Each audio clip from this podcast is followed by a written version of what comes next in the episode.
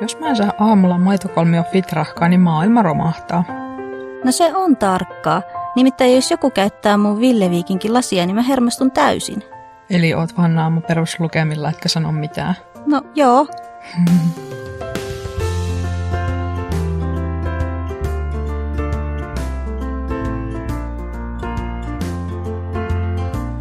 Tervetuloa kuuntelemaan meidän Autistiikkaa podcastia.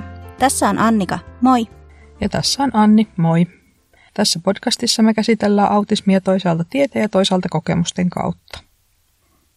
Tämän päivän aihe onkin ensimmäinen toiveaihe. Tämä oli semmoinen aihe, jota oltiin muutenkin suunniteltu käsiteltäväksi tässä ensimmäisen kauden aikana, mutta lisäksi tätä ollaan nyt toivottu, ja siksi on erityisen kiva käsitellä tätä tässä kohtaa. Eli tämän päivän aiheena on rutiinit ja arjen tottumukset. Kuten toistuvan käytöksen jaksossa sanottiin, rutiinit on myös autisteilla osa toistuvaa käytöstä.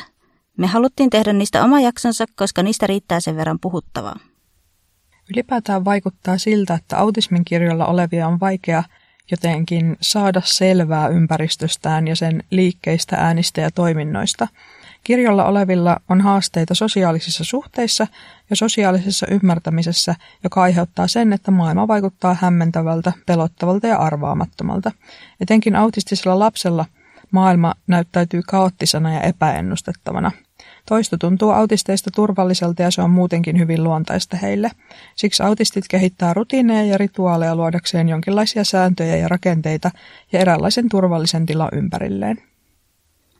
Rutiinit on sellaisia toistuvia toimintoja, joihin liittyy tiettyjä välivaiheita ja lopputuloksena on jokin tietty tavoite ja joita esiintyy ennustettavalla säännöllisyydellä päivittäin tai viikoittain. Rutiinit eroaa rituaaleista siten, että niihin ei liity pakonomaista käyttäytymistä.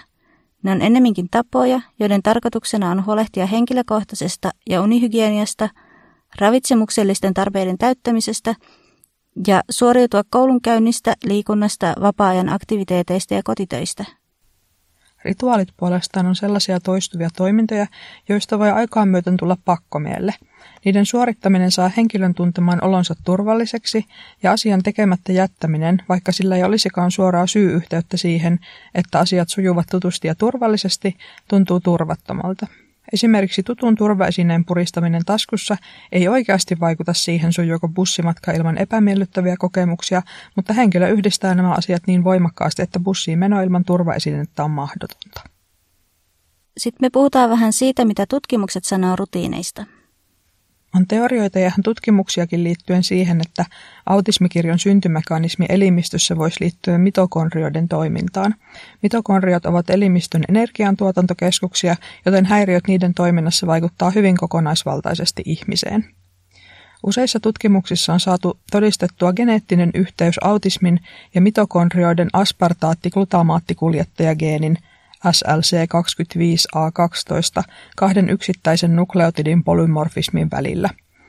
Se siis tarkoittaa yksinkertaistettuna sitä, että tällä geenillä on kaksi erilaista mahdollisuutta periaatteessa, kumman henkilö voi saada molemmilta vanhemmiltaan.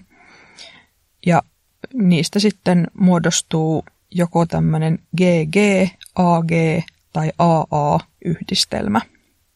Toisaalta on myös julkaistu tutkimuksia, joissa tätä yhteyttä ei ole havaittu, mutta tämänkin tutkimuksen tekijät toivoo, että tätä tutkittaisiin jatkossa lisääkin. Aiemmissa tutkimuksissa on todettu, että suvuttain esiintyviä autismin kirjon häiriön piirteitä on esimerkiksi ikä, jossa fraasipuhe, joka on toistuvaa kaavamaista puhetta, alkaa ja siihen mennessä saavutettu kielenkehityksen taso sekä kaksi ylemmän tason toistavan käyttäytymisen piirrettä. Toinen niistä on se, että on pakkomielteen omaisia tai rajoittuneita mielenkiinnon kohteita ja toinen on se, että on pakonomasta kiinnittymistä toimimattomiin rutiineihin ja rituaaleihin. Ja näillä on kuvattu just sitä, että minkälaista autismin kirjon just tämmöinen niin kuin rutiineihin liittyvä kiinnittyminen on. Tässä kuvatussa tutkimuksessa tarkasteltiin näiden neljän piirteen yhteyttä kahteen SLC25A12 geenin polymorfismiin suuressa joukossa sellaisten perheiden lapsia, joissa oli vähintään yksi diagnoosikriteerit täyttävä autismin kirjolla oleva lapsi sekä toinen lapsi, jolla on myös autismin kirjon häiriö tai joku siihen liittyvä häiriö. Aiemmin kun mä jo sanoin, että niitä mahdollisia variantteja on ne kolme, eli GG, AG ja AA, niin niillä, joilla oli tämmöinen GG, homozygoottimuoto, niin niillä havaittiin eniten rutiineja ja rituaaleja. Yksi tai useampi A-alleeli, eli G kautta A tai A kautta A-versiot, vaikutti puolestaan suojelevan runsaalta rutiinien ja rituaalien määrältä. Tämä päti myös sisarusten välillä, joilla oli keskenään eri alleeliyhdistelmä – A-alleeli vaikutti muutenkin suojaavan autismikirjon häiriöltä. Vaikutti siis siltä, että on olemassa tietty suvuttain esiintyvä autismipiirre, jonka esiintymistä A-alleeli vaikuttaa heikentävän. On ihan äärettömän mielenkiintoista, että tämmöinen pikkuruinen geneettinen muutos tai vaihtelu voi vaikuttaa näin perustavanlaatuisesti ihmisen elämään. Mä odotan ihan innoissani, että mun elämän aikana tästäkin opitaan varmasti tosi paljon vielä lisää. No joo, toi on kyllä tosi mielenkiintoista. Sitten aiemmin useimmissa tutkimuksissa on todettu, että perheen rutiinien ylläpito voidaan yhdistää siihen, että lapsilla on pienempi riski kärsiä käytösongelmista ja emotionaalisista ongelmista, ja tämä siis koskee ihan neurotyypillisiäkin ihmisiä. Lisäksi jossain toisissa tutkimuksissa on todettu, että rutiinien puute lisää samanaikaisten psykiatristen oireiden riskiä nuorilla, joilla on autismin kirjon häiriö. Sitten mä lisäksi luin semmoisesta tutkimuksesta, jossa tutkittiin rutiinien vaikutusta autisminkirjon lasten sisäänpäin suuntautuvaan autismioireiluun ja ulospäin suuntautuvaan autismioireiluun. Sisäänpäin suuntautuvaan oireiluun rutiinit vaikutti siten, että jos rutiineja oli vain vähän tai jos rutiineja oli paljon, oireilu oli runsaampaa. Jos taas rutiineja oli sopivan paljon eli keskimääräisesti, oireilu oli vähäisempää. Ja sitten mielenkiintoista oli se, että ulospäin suuntautuvan oireilun kohdalla tilanne oli päinvastoin. Kun rutiineja oli vain vähän tai jos niitä oli paljon, oireilu oli vähäisempää, mutta jos taas rutiineja oli keskimääräisesti, oireilu oli runsainta. Tämä kuulostaa kyllä nyt vähän oudolta. No joo, ensikuulemalta tämä kuulostaa tosi hämmentävältä ja ristiriitaiselta, mutta lopulta tämä onkin ihan loogista. Ensinnäkin sisäänpäin suuntautuva oireilu on mielialaan ja ahdistuneisuuteen liittyvää – ja siihen kuuluu vetäytyminen, itku, suru, sosiaalinen eristäytyminen ja hermostuneisuus. Jos rutiineja on vain vähän tai ei ollenkaan, nämä oireet lisääntyy, koska silloin ei ole päivässä merkityksellistä toimintaa. Jos taas rutiineja on liian paljon, siitä tulee liian paljon vaatimuksia ja painetta, ja se puolestaan voi lisätä stressiä ja muuta sisäänpäin suuntautunutta oireilua. Eli sitten tälleen sisäänpäin oireileville se just onkin paras tilanne, että niitä rutiineja on silleen sopivasti, että on merkitystä ja on tekemistä, mutta ei sitten liian paljon, ettei ole liikaa stressiä. Sitten ulospäin suuntautuvaan oireiluun liittyy sosiaalisten normien ja sääntöjen uhmaaminen, ja siihen kuuluu aggressio, ohjeiden noudattamatta jättäminen, levottomuus, kykenemättömyys saada tehtäviä valmiiksi, väittelynhaluisuus ja kiukkukohtaukset. Jos rutiinia on vain vähän tai ei ollenkaan, tätä oireilua vähemmän, jossa siis tarkoittaa samalla sitä, että lapselle on vain vähän vaatimuksia ja hän saa tehdä mitä haluaa ja miten haluaa. Jos taas rutiineita on paljon, silloin rutiinien takia elämä on ennakoitavaa ja säännöllistä ja rutiineja noudatetaan tarkasti ja tämä taas vaikuttaa vähentävästi ulospäin suuntautuvaan oireiluun. Ulospäin suuntautuvasti oireilevalle autismikirjon ihmiselle vaikuttaisikin olevan hankalin se tilanne, jolloin rutiinien määrä on keskimääräinen, koska silloin rutiinien noudattaminen ei ole johdonmukaista – ja elämä on sitä kautta arvaamattomampaa ja ulospäin suuntautuva oireilu tätä kautta lisääntyy. Noihan se onkin kyllä ihan ymmärrettävää. Tulee kyllä vähän myös mieleen se, että tämä liittyy ehkä vähän jonkinlaiseen johdonmukaisuuteen, että jos lapselle vaikka pidetään tiettyjä sääntöjä tiukasti, niin se on niin kuin autistille hyväksi. Jos niitä sääntöjä ei ole ollenkaan, niin se on hankalaa. Ja sitten tämä välimalli olisikin se, että välillä on tiukat säännöt ja välillä niin kuin löyhät säännöt, eikä lapsi oikein tiedä, että, että miten milloinkin kuuluu toimia. Niin, no siltä se tässä kuulostaa. Mutta sitten taas toisaalta onhan sekin johdonmukaista, jos tietyistä rutiineista pidetään kiinni, mutta niitä mm. ei ole mm. liian montaa. Kyllä. Ja mulle tämä Rutiinit kohta ylipäätään oli se, missä eniten tuntui siltä, ettei sovi minuun se perusajatus, että rutiinit on tärkeitä autisteille. Mun ajatus rutiineista oli se, että ne on semmosia, mitä kunnon ihmiset noudattaa, eli että noustaan ajoissa, tehdään aamutoimet reippaasti, ollaan ulkona tai missä tahansa ajoissa, ollaan taas kotona ajoissa ja tehdään ruokaa ja syödään ajoissa ja mennään nukkumaan ajoissa – ja muutenkin ajattelin, että rutiinit liittyy moneen sellaiseen juttuun, mitkä on mulle vastenmielisiä, mutta kunnon ihmiset toimii niin, koska niin pitää toimia. Ja sitten musta tuntuu, että eihän mä osaa ylläpitää rutiineja, kun ne itse toimin niin. Mutta sitten myöhemmin tajusin, että munkin elämänrytmi on täynnä rutiineja, vaikka ne ei sitten olekaan samassa aikataulussa kuin niillä kunnon ihmisillä. Ja sitten vielä tajusin, että mun elämä on täynnä kaikenlaisia sääntöjä, ja ne taas sitten vertautuu näihin rutiineihin, vaikka mä ehkä osannutkaan kutsua niitä rutiineiksi. Mutta että tämä, miten tässä kuvataan tätä asiaa, se tuntuu jotenkin osuvan muhun tosi hyvin. Että jos on liikaa vaatimuksia, niin sitten se ei vaan sovi mulle, mutta semmoinen sopiva määrä on mulle just sopivaa. Eli vähän niin kuin toi ensimmäinen tilanne, että se oireilu on sisäänpäin suuntautuvaa. Joo, tästä mulle tulikin sellainen ajatus, että ei se voi mennä vaan niin yksioikoisesti, että kaikki autistit tarvitsee ja nauttii rutiineista, vaan tässä on sitten muihinkin asioihin liittyvää vaihtelua. Ja mulle tulikin sitten ainakin tämmöinen temperamenttipiirre teoria mieleen, joka voisi toimia sitten autismin kirjalaisten ja muidenkin tavallistenkin ihmisten keskinäisten suhtautumiserojen selittäjinä. Eli Liisa Keltikangas Järvisen mukaan tämmöisiä temperamenttipiirteitä, jotka on havaittavissa lapsesta jo heti syntymän jälkeen, jotka pysyy suht muuttumattomina läpi elämän. Että se voi vaihdella, että miten ne ilmenee, mutta se tietty taso näissä asioissa pysyy aika samana. Niin yksi näistä on semmoinen kuin rytmisyys eli järjestelmällisyys – Siihen liittyy esimerkiksi biologisen vuorokausirytmin säännöllisyys, ilta- tai aamuunisuus sekä helppous tai vaikeus pitää elämässä yllä säännöllisyyttä ja järjestystä. Niin mulla itselläni on vahva tämä rytmisyyden piirre. Siksi rutiinit on mulle luontaisia ja syntyy kuin itsestään, ja jos ne ei synny, niin mun on luotava ne, että mä pysyn ylipäätään edes hengissä. Tähän liittyy mulle myös temperamentin piirre suhtautuminen muutoksiin ja jonkin verran ärsytyskynnys ja sensitiivisyys. Rutiinit, joiden rauhaan voin palata, kun ulkoinen maailma vyöryy päälle, estää mua olemasta koko ajan ärtynyt ja napit vastakkain maailman kanssa. Mun kaltainen lapsi taas voi olla koko ajan ongelmissa, kun se ei ole vielä oppinut käyttämään niitä rutiineita semmoisena turvana. Tuo mun edellisen tutkimuksen johtopäätöksissä oli sit siitä, miten autismin kirjon lapsille pitäisi tarjota sopiva ja tehokas määrä rutiineja, mutta ei kuitenkaan niin paljon, että vaatimukset olisi ylivoimaisia ja musertavia – ja johda sit siihen sisäänpäin suuntautuvaan oireiluun.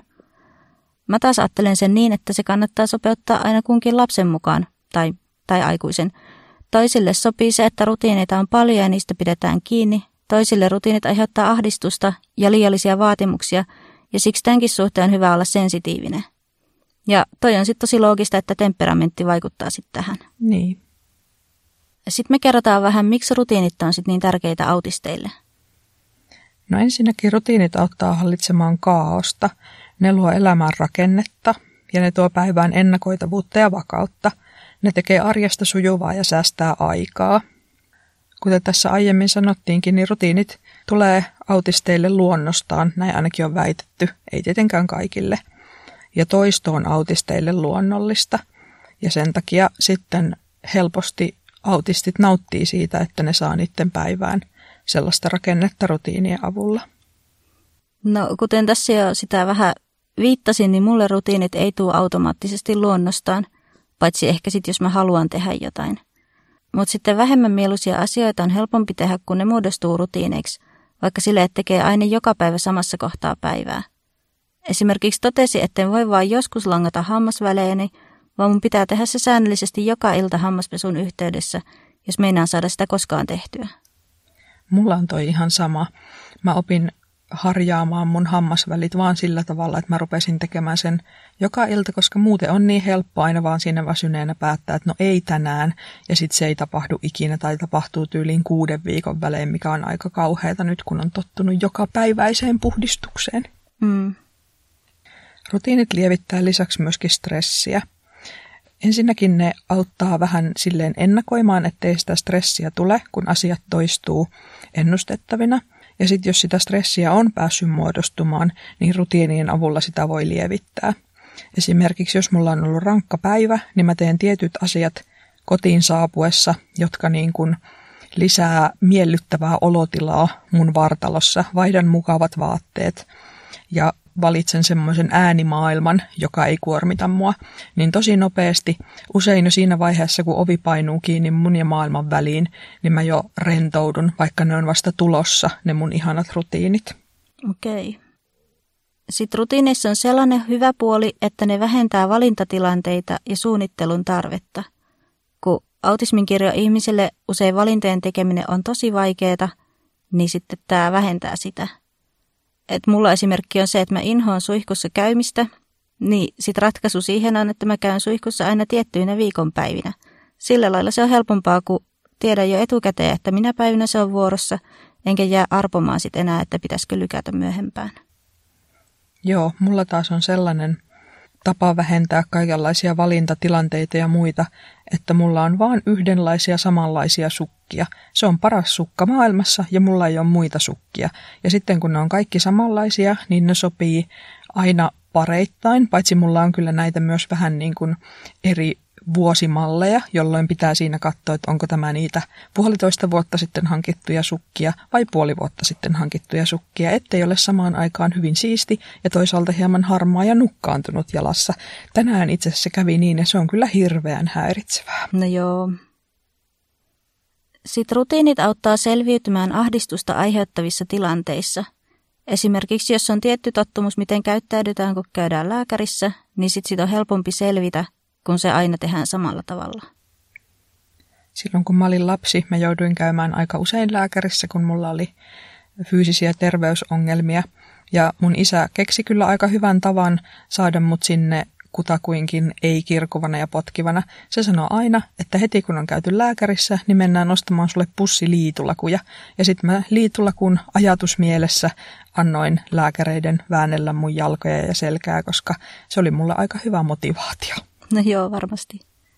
Lisäksi rutiinit vähentää sellaisia tahtojen taisteluita, esimerkiksi vaikka äidin ja lapsen välillä, ettei joka kerta tarvitse niin kuin taistella siitä, että pestäänkö hampaat vai eikö pestä, vaan ne vaan nyt yksinkertaisesti pestään. Sitten rutiinit auttaa siirtymissä tehtävästä toiseen. Autisteille aloittaminen ja siirtymät on vaikeita – kun rutiiniin kuuluu useampi osa, josta aina edetään yhdestä toiseen ja toisesta kolmanteen ja niin edelleen, aloittamisen vaikeus on sitten vain ensimmäisen kohdalla. Muut etenee samalla vaivalla, kunhan rutiini on saatu muodostettua. Joo, mulla mun aamutoimet on sellainen, että kun juna pistetään käyntiin, niin se todellakin sitten etenee raiteillaan kuin juna, ja sitä ei olekaan sitten helppo pysäyttää. Muuten mä joka, jokaisessa kärsisin kauheasta kehtuutuksesta, että, että viittiikö nyt mennä pesemään hampaat, viittiikö nyt syödä aamupalan, viittiikö nyt käydä suihkussa. Mutta kun aloittaa siitä ensimmäisestä, eli laittaa teenkeittimen päälle ja menee pesemään hampaat, niin sitten ei oikeastaan voi olla jatkamatta sieltä hammaspesulta tulle, tullessa laittamaan teetä hautumaan ja avaamaan jääkaappia muutenkin. Okei. Okay.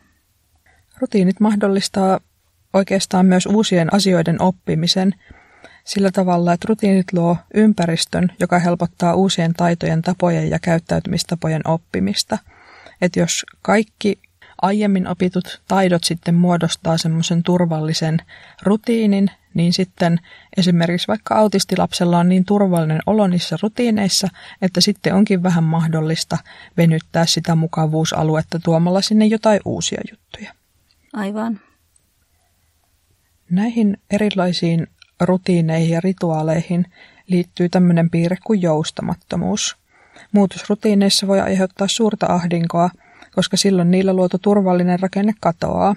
Tämä voi aiheuttaa sen, että lapsi saa raivareita tai käyttäytyy väkivaltaisesti. Siten lapsi yrittää ylläpitää kontrollia ja tuttuutta ympäristössään. Siksi on tärkeää valmistaa lasta ennalta poikkeamiin rutiineissa. Tämä vähentää usein myös raivokohtauksia. Rutiineista voi joskus muodostua myös eräänlainen pakkotoiminto, jossa lähestytään jo OCD-tyyppistä käyttäytymistä, eli pakkooireista häiriötä. Niin ja kyllähän yhtä lailla aikuiset voi olla tosi joustamattomia. Mm. Sitten me kerrotaan jotain lähteistä löytyneitä esimerkkejä ja aloitetaan rituaaleista. Esimerkiksi sellainen rituaali voi olla – että henkilö haluaa, että suosikkiesine on aina samassa paikassa. Tai sitten vastaavasti, että tietty esine on aina mukana tietyissä eri aktiviteeteissa. Sitten jotkut rituaalit voi liittyä myös aisteihin, että kun on näitä aistipoikkeavuuksia, niin lapsi voi vaikka haluta tervehtiä ihmisiä aina silittämällä niiden hiuksia, koska se tuntuu hyvältä. Aivan. Ja sitten yksi rituaali on se, että saattaa juoda aina vaan tietystä mukista. Ja kuten alkupuheesta kävi ilmi, niin mulla on vähän tätä, kun mulla on ne tietyt lasit. Joo, mulla on kanssa ne tietyt lasit. Ja jos joku ottaa sellaisen, niin katson pahalla silmällä. Mm-hmm. Lapset tietää, että mun laseihin ei kosketa. Sitten voi olla erilaisia sanallisia rituaaleja, eli tiettyjä asioita toistetaan tietyissä tilanteissa. Mä puhun aika samat lötinät meidän pienimmälle joka aamu, että ihastelen hänen heräämistään ja näin. Aivan. Ja sitten yksi lähteistä löytynyt oli sellainen, että lapsi saattaa kysyä aina jonkun tietyn kysymyksen ja vaatia siihen tietyn vastauksen. Sitten voi olla myös esineiden järjestämistä riveihin. Tai sitten käsien pesemistä ilman varsinaista puhdistustarvetta. Ja voi olla myös tarve rämpätä valoja päälle ja pois toistuvasti. Sitten me kerrotaan jotain esimerkkejä rutiineista. Et esimerkiksi se on aika tavallinen, että aamutoimiin liittyy aina samat rutiinit. Esimerkiksi, että haluaa pukea vaatteet aina tietyssä järjestyksessä. Niin on mullakin aina tietyt aamutoimet, jotka mä teen joka aamu. Tosin nyt esimerkiksi vuoden sisään mun aamutoimet on muuttunut kolme kertaa. Et viime talvena oli yhdet, sitten keväällä korona ja etätyöt aiheutti toisenlaiset rutiinit, ja nyt taas niin kuin tänä syksynä osittain koronan takia ja osittain muuten rytmien takia on taas kolmenlaiset. Mutta se, joka tapauksessa se helpottaa, että ne on sitten niin kuin päivästä toiseen samanlaiset. Sitten on myös ruokaan liittyviä rutiineja. Voi olla, että haluaa syödä aina samalla tavalla, tai sitten, että ruokailut on aina samaan aikaan. Mun on tosiaan aika pakko pitää melko tiukkaakin rutiinia ateriaväleistä ja muuten, koska kärsin hypoglykemiasta ja jos en syö, niin sitten en tee kyllä yhtään mitään muutakaan paitsi kärsin, joten sen takia on vaan kerta kaikkiaan syötävä säännöllisesti ja nyt tähän ikään mennessä olen oppinut jotenkin ennakoimaan sitä, että yhä harvemmin tapahtuu sitä, että apua olen kuolemassa nälkään ja kuolen kohta kerta kaikkiaan ja sitten raahaudun syömään vain jotain randomia, vaan ihan oikeita aterioita jopa osaan syödä nykyään säännöllisesti. Mulla se ei oikein onnistu, että mä söisin aina tasan samaan aikaan. Että se enemmänkin muotoutuu siitä päivän muusta rakenteista. Mutta nyt kun on töissä, niin se kuitenkin jonkin verran rajaa sitä, että milloin on ne ruokahetket. Mutta sitten muita ruokaan liittyviä rutiineita mulla on vaikka se, että mulla on useimmiten aina joku suosikkileipä ja sitten haluan syödä suurimmaksi osaksi vaan sitä tiettyä. Ja sitten toisaalta sama juttu ruokien suhteen, etteen tiettyjä ruokia, joita sitten syön. Mun on tosi vaikea aina päättää jotain tiettyjä just välipaloja ja aamupaloja ja iltapaloja, joten mä syön sitten aina samaa. Se on se fitrahka ja sen kanssa sitten, jos villiksi heittäytyy, niin voi syödäkin jotain muuta kuin marjoja. Mm-hmm. Mutta yleensä kun se on näin, niin se on tuttu ja turvallinen ja sekin on semmoinen, mikä niin kuin kertoo mun kropalle, että no niin, nyt on aamu ja nyt tapahtuu nämä samat tutut asiat. Aivan. Sitten yksi tavallinen on istumapaikkoihin liittyvät rutiinit. Esimerkiksi se, että haluaa istua aina tietyllä paikalla ja haluaa, että muutkin istuu aina tietyillä paikoilla. Joo, meillähän oli ihan kauhea ongelma tässä taannoin, kun meillä sattuu olemaan Annikan kanssa sama paikka, se jossa me tykätään istua, ja sitten Annikan luona mä aina menin vaistomaisesti sille NS-omalle paikalle, ja meni aika pitkään, kunnes Annika sai sitten sanottua, että toi olisi sit itse asiassa vähän niin kuin mun paikka. Ja sitten mä heti olin kovasti pahoillani, koska tajusin, että miten hirveää se on ja siirryin sitten toiselle puolelle pöytää. Aloin tosin tietenkin vähän pelätä, että onko muillakin perheenjäsenillä sama juttu, että mut, mut ajetaan kohta koko pöydästä, mutta on siellä onneksi ylimääräisiä tuoleja. Ja oikeastaan niin kuin monella kerralla, kun mä siihen Annikan paikalle istuin, niin mä huomasin, että Annikalla on joku, mikä sitä vaivaa, mutta mä en osannut yhdistää sitä siihen omaan istumiseen, niin mä ajattelin, että se jotenkin muuten liittyy siihen ruoan laittamiseen ja sellaiseen, mutta sitten kun Annika tästä sanoi, niin korjasin kyllä sitten heti tapani. Ja mä sen tämän kerrankin osasin sanoa sen silleen kohteliaasti, että liikaa ruvennut tiuskimaan. Joo. Niin mulla on aika tarkkoja sääntöjä siihen, että mikä mun mielestä on turvallista. Ja just niin kuin istumapaikan suhteen. Kotona on se oma paikka, mutta aina vieraassa paikassa mä katson se jotenkin siitä ympäristöstä, että mikä mun mielestä on se paras paikka ja turvallisin paikka. Ja todellakin istun sitten aina siinä. Sitten on myöskin siirtymiin liittyviä rutiineita, vaikka se, että haluaa kulkea tiettyyn paikkaan aina samaa reittiä. Mulla on, on niin kuin tällaisia juttuja, mitkä liittyy, ne on, ne on vähän hassujakin. Esimerkiksi, että jos mä menen jonnekin tiettyyn paikkaan, niin kun sinne mennään, mennään eri reittiä kuin että tullaan takaisin. Ne on kyllä silleen ihan saman mittaisia, mutta se jotenkin tuntuu helpommalta kävellä toiseen suuntaan toista kautta ja toiseen suuntaan toista kautta. Ja sitten joskus joku, joka mun kanssa kävelee, niin saattaakin ihmetellä sitä, että mehän tultiin silloin tosta. Ja sitten että ei kun takaisinpäin kuuluu mennä tätä reittiä. Sitten tavallista on se, että on iltatoimiin liittyvät rutiinit. Esimerkiksi, että haluat, että joka ilta noudatetaan samoja iltarutiineita ja tasan samassa järjestyksessä. Mulla on nyt semmoinen fysiologisestikin aika outo juttu, että jos mä en missään vaiheessa mene pesemään hampaita enkä kasvoja, niin mua ei ala väsyttää ollenkaan. Mutta sitten kun mä teen sen, niin saman tien alkaa väsyttää. Joten välillä mä vaikka jumitan jonkun mielenkiintoisen sarjan parissa ja on vaan silleen, että no ei tässä vielä väsytä, voihan tässä vielä katsoa. Mutta nyt mä oon ruvennut pakottamaan itteni, että mun täytyy viimeistään kello puoli yksitoista käydä pesemässä nämä iltapesut, koska muuten siinä käy huonosti ja seuraavana aamuna kaduttaa. Mullakin on sääntöjä iltatoimiin liittyen, mitä kaikkea pitää tehdä ja missä järjestyksessä. Tosin mulla on se, että mä inhoan myös nukkumaan menoa, joten nämä ei toistu aina samaan kelloaikaan, vaan vasta sitten, kun saan itteni siihen nukkumaan moodiin. Mutta sitten mä teen koko homman samaan putkeen. Sitten on myös nukkumiseen liittyviä rutiineita, esimerkiksi että haluaa nukkua aina samalla tavalla. Mulla tosiaankin saattaa käydä niin, että mä en nuku koko yönä, jos mulla ei ole mun oma rakas tyyny. Ja jos mulla ei ole mahdollisuutta olla tietyssä melko leveässä asennossa, että jos on nukkunut jonkun lapsen sängyssä kylässä tai jollain pienellä vuodessohvalla, niin on voin olla, että koko yönä ei tule unisilmää ollenkaan. Ja mun semmoinen rituaali onkin, että kun mä menen silleen vatsalleni nukkumaan, niin mä vähän niin kuin mm, en oikeasti, mutta ajatuksen tasolla halaan mun omaa rakasta sänkyä silleen, että ihanaa kun sain tulla taas tänne nukkumaan. Terve sänky, terve peitto, terve mun villainen petauspatja. Tässä on kyllä niin ihanaa ja mä luulen, että mä sen takia nukahdankin aina hymyhuulilla, kun mä oon siellä mun kaikkein turvallisimmassa paikassa ja mä vielä oikein halaan sitä. Mm-hmm. Niin mullakin on sääntöjä nukkumaan menoon liittyen siihen, missä asennossa nukun ja miten mulla pitää olla vartalotyyny vieressä ja miten tyynyn pitää olla ja miten peiton pitää olla. Ihan silleen tietyllä tavalla mitättynä. Ja sitten mulle se vartalotyyny on sieltä mä halaan.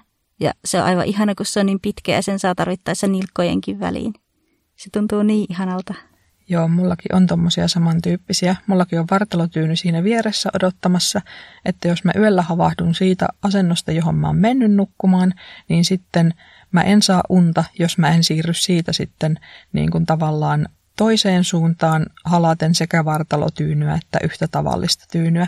Ja kylässä tämä varsinkin on vähän hankala. Mä oon joskus keskellä yötä käynyt hakemassa sohvatyynyjä, kun mm-hmm. ei ole vaan saanut jatkettua unia.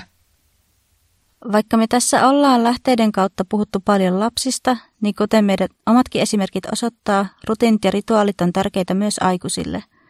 Ja itse asiassa löydettiin lähteeksi myös Autismiliiton sivuilta sellainen osuus, joka puhuu ikääntyvistä autisminkirjoihmisistä, ja sielläkin on näitä ihan samoja juttuja liittyen esimerkiksi pukeutumiseen ja istumapaikkaan. Ja yhtä lailla sielläkin puhutaan ennakoinnin tarpeesta, eli jos on tapahtumassa jotain tavallisista rutiineista poikkeavaa, se on helpompi ottaa vastaan, kun asiasta puhutaan jo etukäteen. Me odotetaan tosi innolla, että saadaan olla vuorovaikutuksessa teidän kuulijoiden kanssa ja toivotaan, että saadaan teiltä sisältöä tuleviin jaksoihin. Meihin voi ottaa yhteyttä sähköpostilla osoitteeseen autistiikkaa.gmail.com.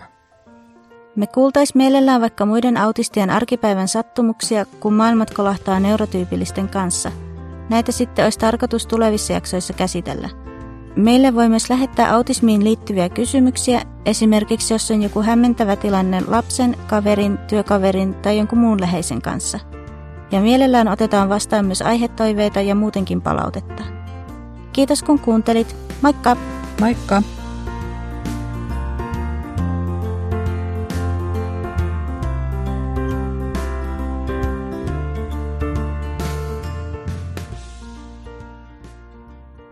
Seuraava jakso aiheena on sosiaalisen kommunikaation haasteet. Tervetuloa kuuntelemaan.